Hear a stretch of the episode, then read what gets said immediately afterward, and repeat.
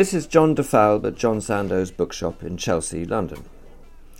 Many of you will be aware of our long enthusiasm at Sandoe's for the Spanish writer Javier Marias, whose last book, Thomas Nevinson, has recently been published in English by Hamish Hamilton. I say last because very sadly he died last September. Our enthusiasm dates back to the mid 1990s. I recall reading his early books in their Harvill editions and later I reviewed him, twice in The Spectator in 2001 2006, and once in the Literary Review, I think. He was a customer at Sandoe's through all those years. Looking back now at those old reviews, I'm relieved to see that in each one I complimented Marias's translator, Margaret Jull Costa, and it is with immense pleasure that I welcome her now to our podcast to talk informally about this extraordinary writer and his work. Welcome, Margaret. Thank you. Um, the first thing that occurs to me to ask you is have you enjoyed translating him?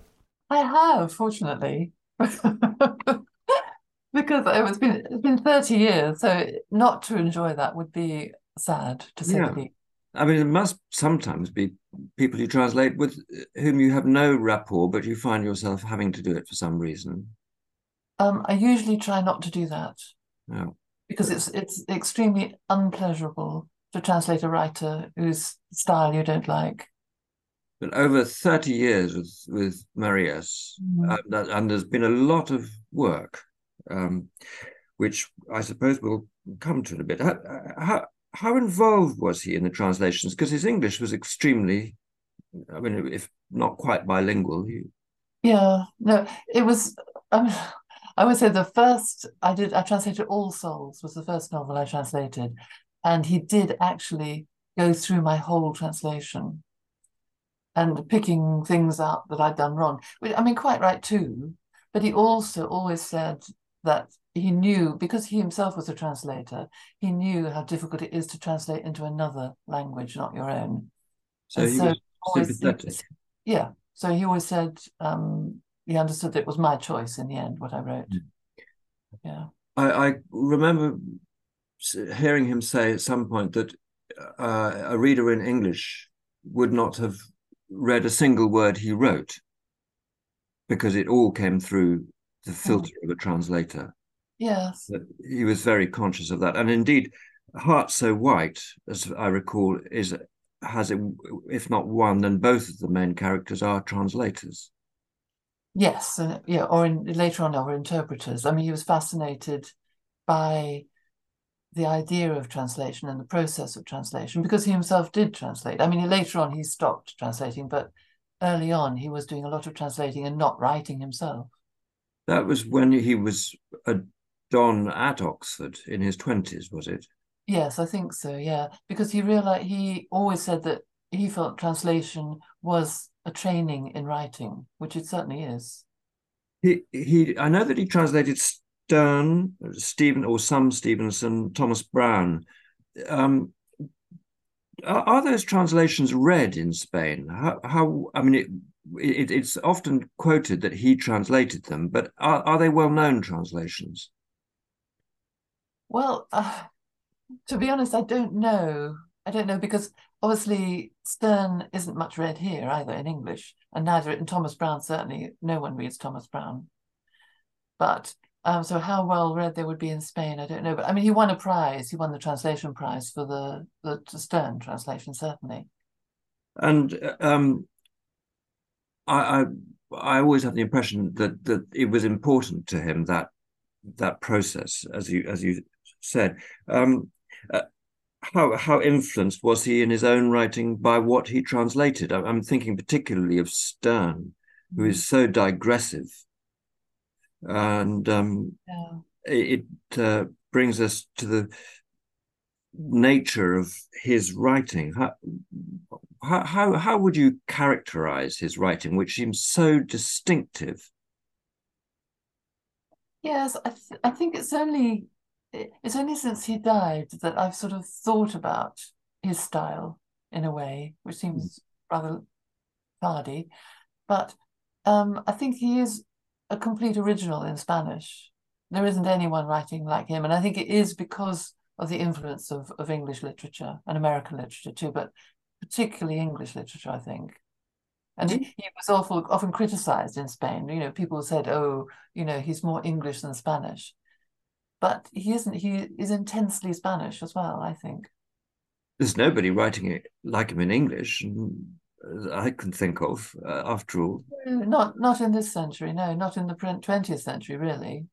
But the uh, and his concerns uh, seem to be very modern and well, uh, perhaps they they say timeless, but um, the the writing he has these long, long sentences which mm. Unspool and unravel, which seem to be repetitive and yet you find yourself at the end of a page long sentence in a place you didn't expect to be. There's a sense of him uh, showing you things that you, bringing things back from an, a place that you haven't traveled to in his mind. There's an extraordinary sense of of, of a display of a mind. Yes, definitely. And I, I think the the long sentences I, I love long sentences, which is fortunate. mm Because I, I, translate him and I translate Saramago as well, and they both love long sentences. And I, for me, the long sentence is precisely that. It's a process of thought. So you you follow an idea through, and there's lots of in Javier. There's lots of perhapses and might be's and possiblies, because there are always sort of he's looking at every possible angle of a particular idea or thought which is very satisfying.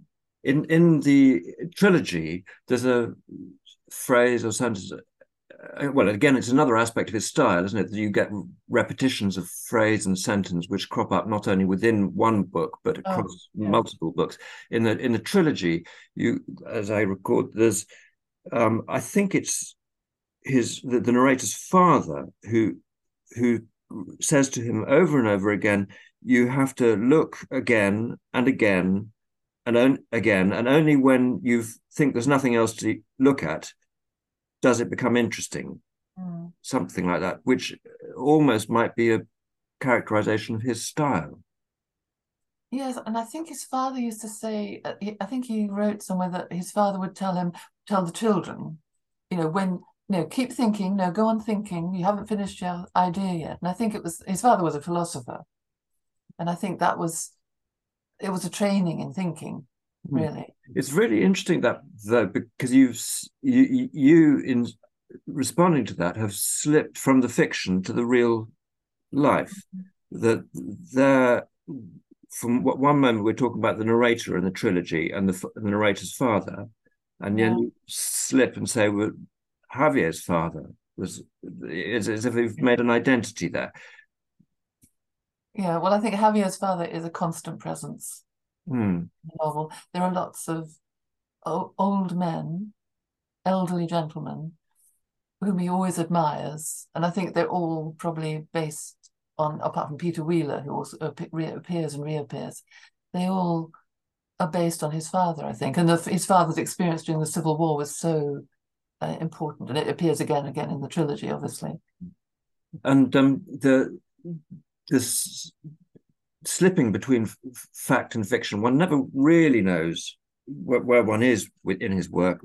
Uh, in that respect, I, am there are real people mm. crop up. Um, you mentioned Peter Wheeler, who is everybody knows is based on Peter Peter Russell. Um, yeah um, does is it Eric Southworth? He's two. Yeah. I mean, there there, there are uh, real figures. So you wonder then who is when somebody is presented as a fictional character, uh, who they are based on, if anybody. And there's that curious thing in All Souls where it sort of in some way flipped on, on him. It was thought to be a Roman clef. Yes, I, it was, but then in Dark Back of Time, he says it wasn't. Yeah. You know, but but I think inevitably, if you're a writer, you're going to the people you meet will inevitably, I think, crop up in some form in your fiction. It raises the question that he's playing a very long game on his readers, or how mm. there is a sense of him being very tricksy in that way. I don't know if he if it's it's with himself. I think probably he's having that game, and the thing about the re, the repeated phrases and sentences and um, it's very self-referential, mm. and it's very is. I mean, in in a way, you have to be the same translator for all those books because otherwise you won't remember. You know when he said that particular turn yeah. of phrase. You know.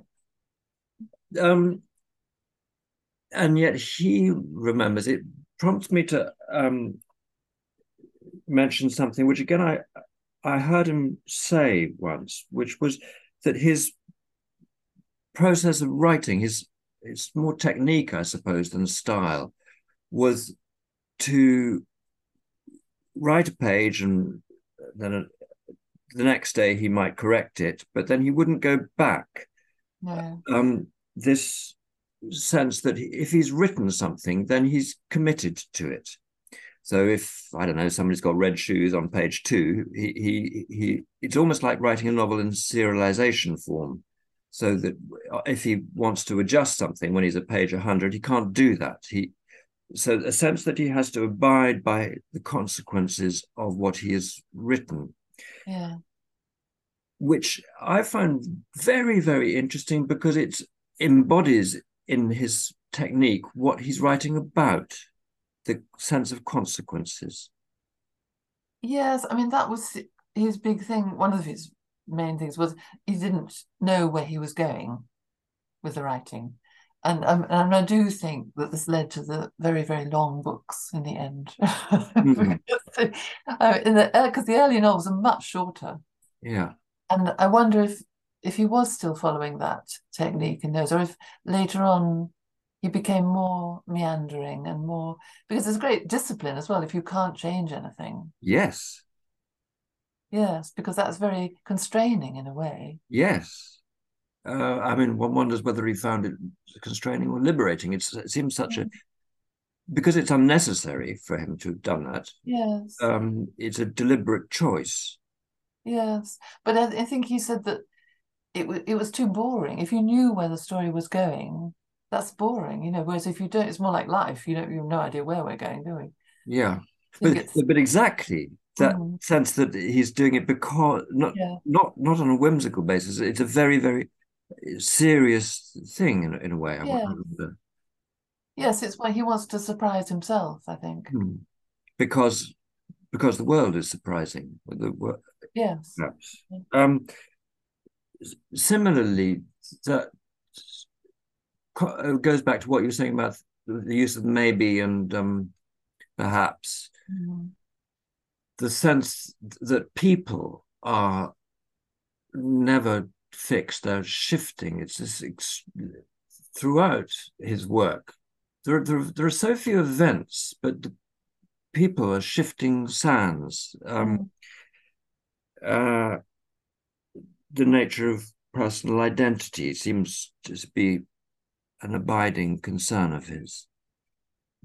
Well, I think that's particularly so in the in Berta Isla and Thomas Nevinson. And but Berta is always the same. Berta Isla, she remains the same and and remains constantly faithful to I mean faithful in her in her love for him. Yes which I find a bit unbelievable. um, yeah, I I suppose I agree with that, but it's a very, uh, um, in case listeners haven't read that, it's a very curious thing that happens. But Berta Isla, you, you have to have read Berta Isla in order to read the recent, the final novel of Thomas Nevinson. Yeah, really, yeah. Nevinson is a sequel to Berta Isla.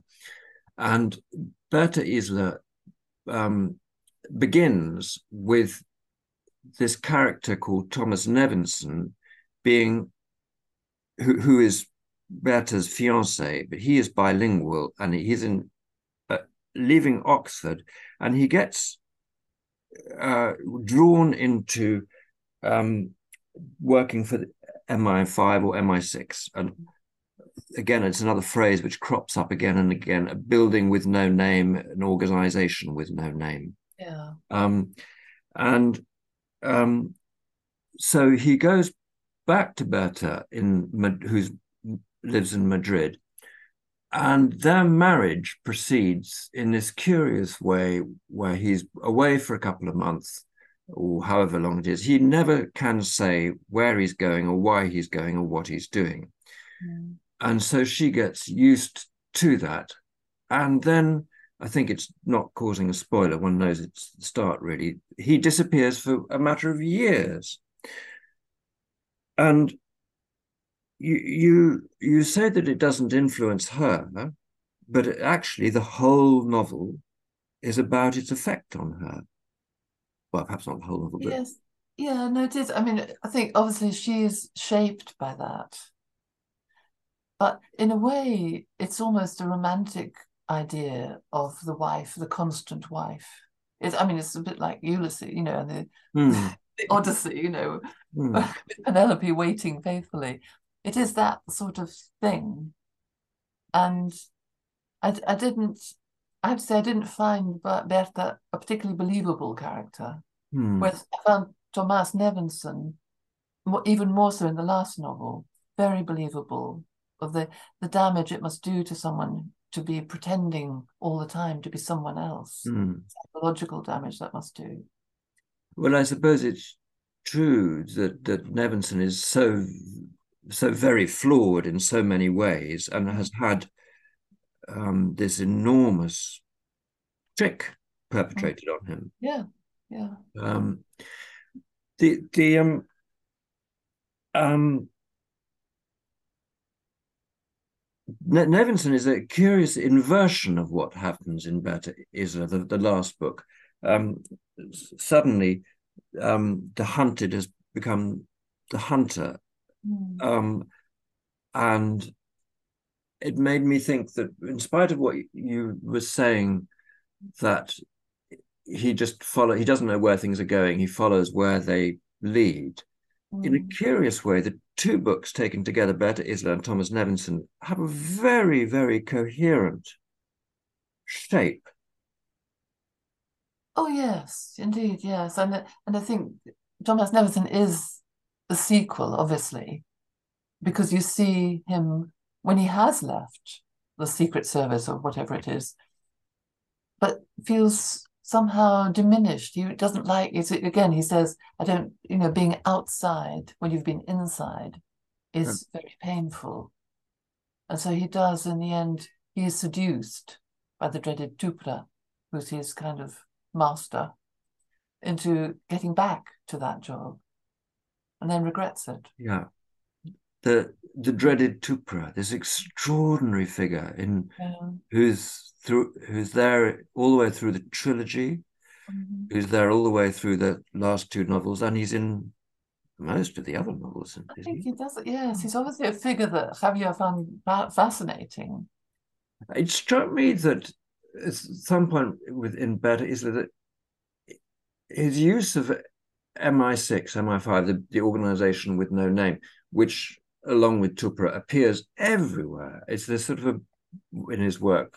Um, it has a sort of godlike narrate. Not it's never the Tupra is never the narrator, but there's a sort of sense of it's as, as if it's referred to by the characters, as if it's it, it occupies a, a almost a sort of godlike narr- narrator role, and there's a sort of omniscience mm. to this organization with no name.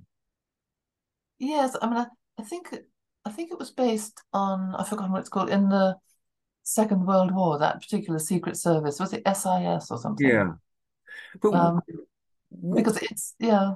Why was he so absorbed by it? I mean, all his writing life, he's mm. it seems to be locked in a um, tussle, a psychological, intellectual tussle with secrecy, with. Well, I think it, secrets. He's fascinated by by secrets, isn't he? And and whether it's wise to know someone's secrets or not. I mean, you get that in A Heart So White, where it really isn't a good idea to find out the truth. Yeah, I'd have to say in in his book Buying, the, the, there were a lot of detective stories we used to yeah. send, and um, letters also, collections of letters, um, and, and, ghost stories. Yes, he loved ghost stories. Yeah. Um, he he seemed to have a, a, an astonishing uh, knowledge of mysterious byways of of, of English literature. Um, yes, I don't. I don't think he read many contemporary novels at all. I think he was fascinated, you know, the nineteenth century, but even more so maybe the sort of nineteen twenties, nineteen thirties. That yeah. with films. Films. Yeah, yeah. He liked yeah. old films. You you mentioned about um, think going back to Berta Isla, um, that you didn't find her believable. His writing about women seems. What what do you do? You find it difficult? Did you find it difficult translating him as a woman? Sometimes he seems to be so, so abruptly sexual about his characters. Um, or that seems to be the fir- first port of call, if you like, in talking about a woman in relation yes, to her. Yeah, I did.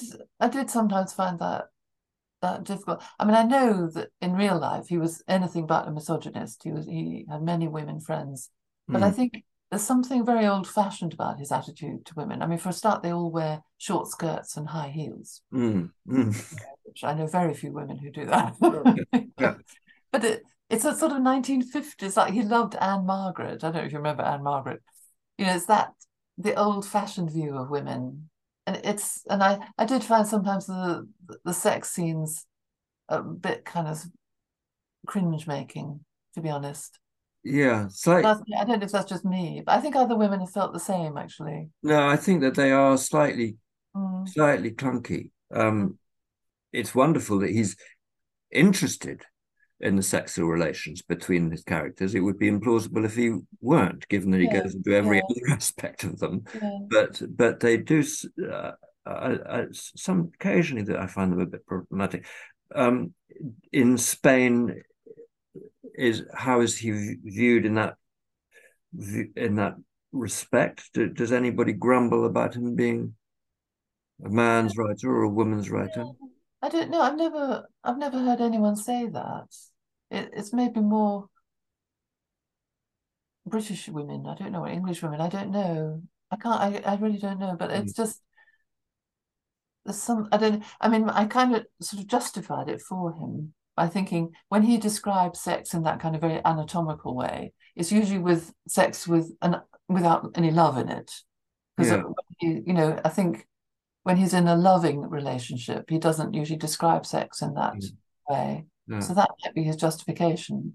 But I mean, I, I don't like sex scenes in most books, actually. Mm. So I mean, no, they're notoriously difficult to do. Mm. Yeah. Um, it, again, it brings me to another thing, which is a constant, wonderful feature of his work, and often actually comes out of the sex scenes in one way or another, um, is humor. Yes. He's very funny. Mm. And it, yeah. translating him, it, you must uh, over and over again sort of stumble and think, okay, so how am I going to convey the the the absurdities that he he loves absurdity. Yeah. But you see, I think that's a very British sense of humour he has. We have, I mean, we love mm. the absurd. I think I I do anyway, and also yes, he, he's very good on the absurdity of human beings. I mean, I always think of the, um, you know, the the supper at the in in All Souls at the the college mm. high table. And it's all those people are so utterly absurd, and he hmm. takes mm. enormous pleasure mm. in that. And I, it was I love. I mean, I love humor in novels anyway, so I was always grateful to him for. And it, but it's it slips very quickly sometimes from absurdity into something very sinister. Oh, that, yeah. um, there's a character in the trilogy. Suddenly it comes to me. Is he called Commendador? Oh yes. Is it the same one in in who crops up in Thomas Nevinson? I hadn't. I've only just thought he has a hairnet. Maybe Yes. same character. Well, yes, because he's sort of dressed as he dresses as a kind of toreador, you know. And it's- Yeah. But then, are you thinking of that scene where um he gets beaten up in a toilet well, by Tupra? yes, but to, but to begin before you get there, Mm. over and over and over again, Mm, whenever there's a reference to him, he he reminds you that he wears this ridiculous hairnet. yes. It's I mean it's terribly it's terribly silly and Yeah. um persistent and therefore funny, and then it suddenly slips into this Mm. deeply sinister, terrifying Yeah. scene. Oh Um, yes, yeah, I agree. I think well, I think also I mean Javier obviously was loved Shakespeare and was very influenced by Shakespeare. Now, and I think it's that blend. You think of King Lear, you know, where you slip, you know, from comic scenes yeah, to horror. yeah. And I, I think that's that's very important in, in Javier as well.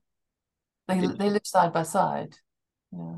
Th- yes, and and it comes back to what you were saying about it being, it being influenced influenced by English literature. One has the sense that he he knew Shakespeare intimately Yes. and, and was able to to Mm, slide into a reference effortlessly and mm. in and out. Um, another there's a again sinister character in Thomas Nevinson, who is a the henchman of Tupra, a kind of henchman who's called Blakeston. Oh yeah. Blakiston, and he he talks about his the hood on his coat, Mm, and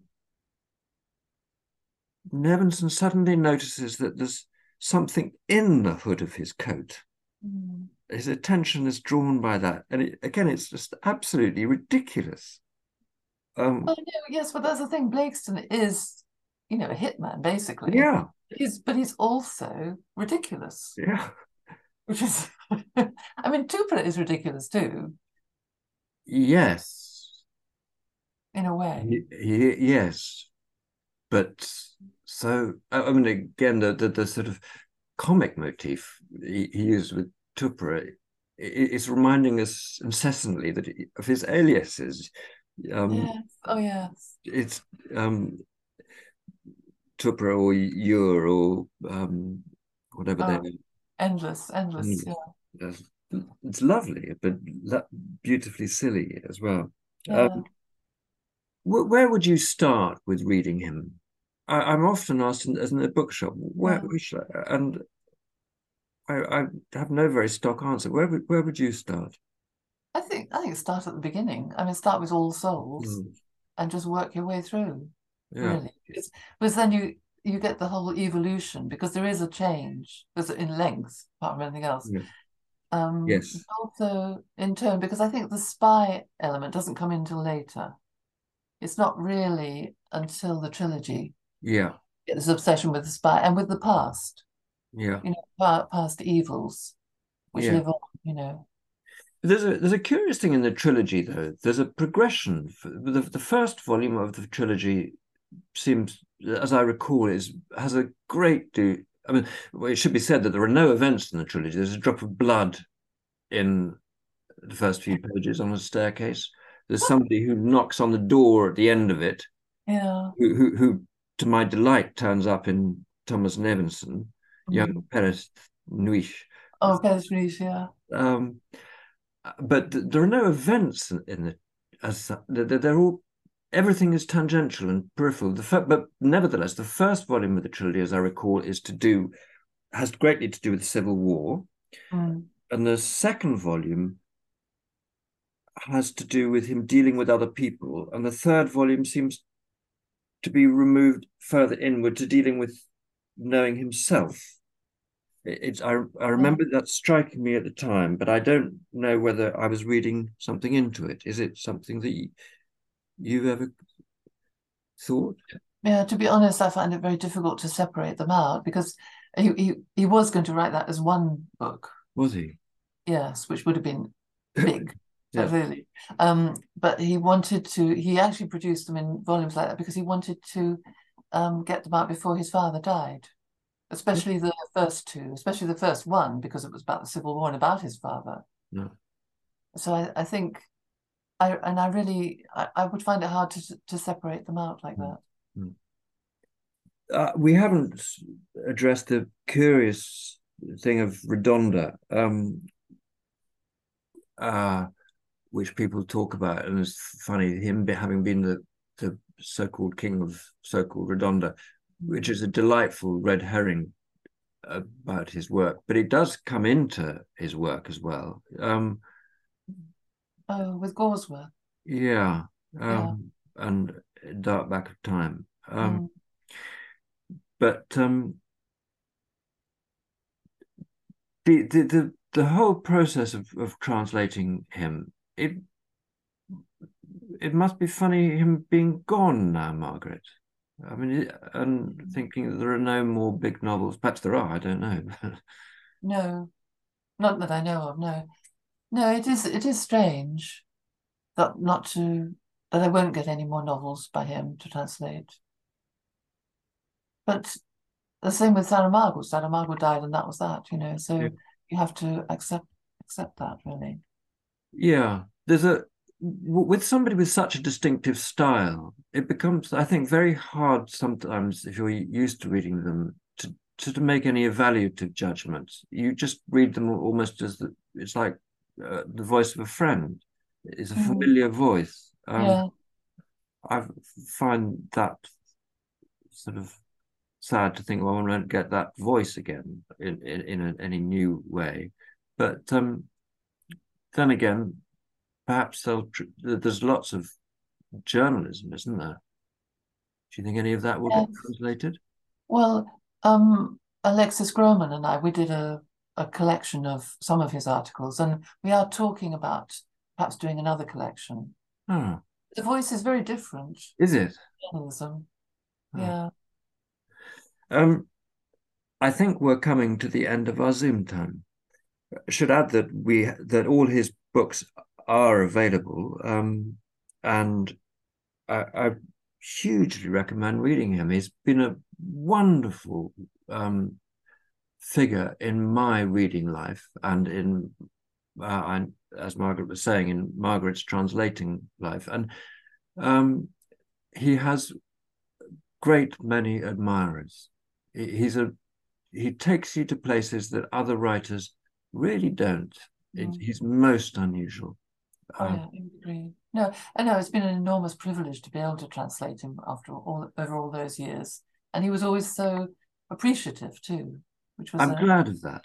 So yes. he should have been, Margaret. So he should have been, because your translations are superb of a writer who must have been extremely difficult to translate because he's so has, makes such fine distinctions and oh, yes. Um, but, but precisely because he was such a good writer, he wasn't so very hard to translate because I just had to follow what he did, really. well, thank you very much indeed for joining us, Margaret.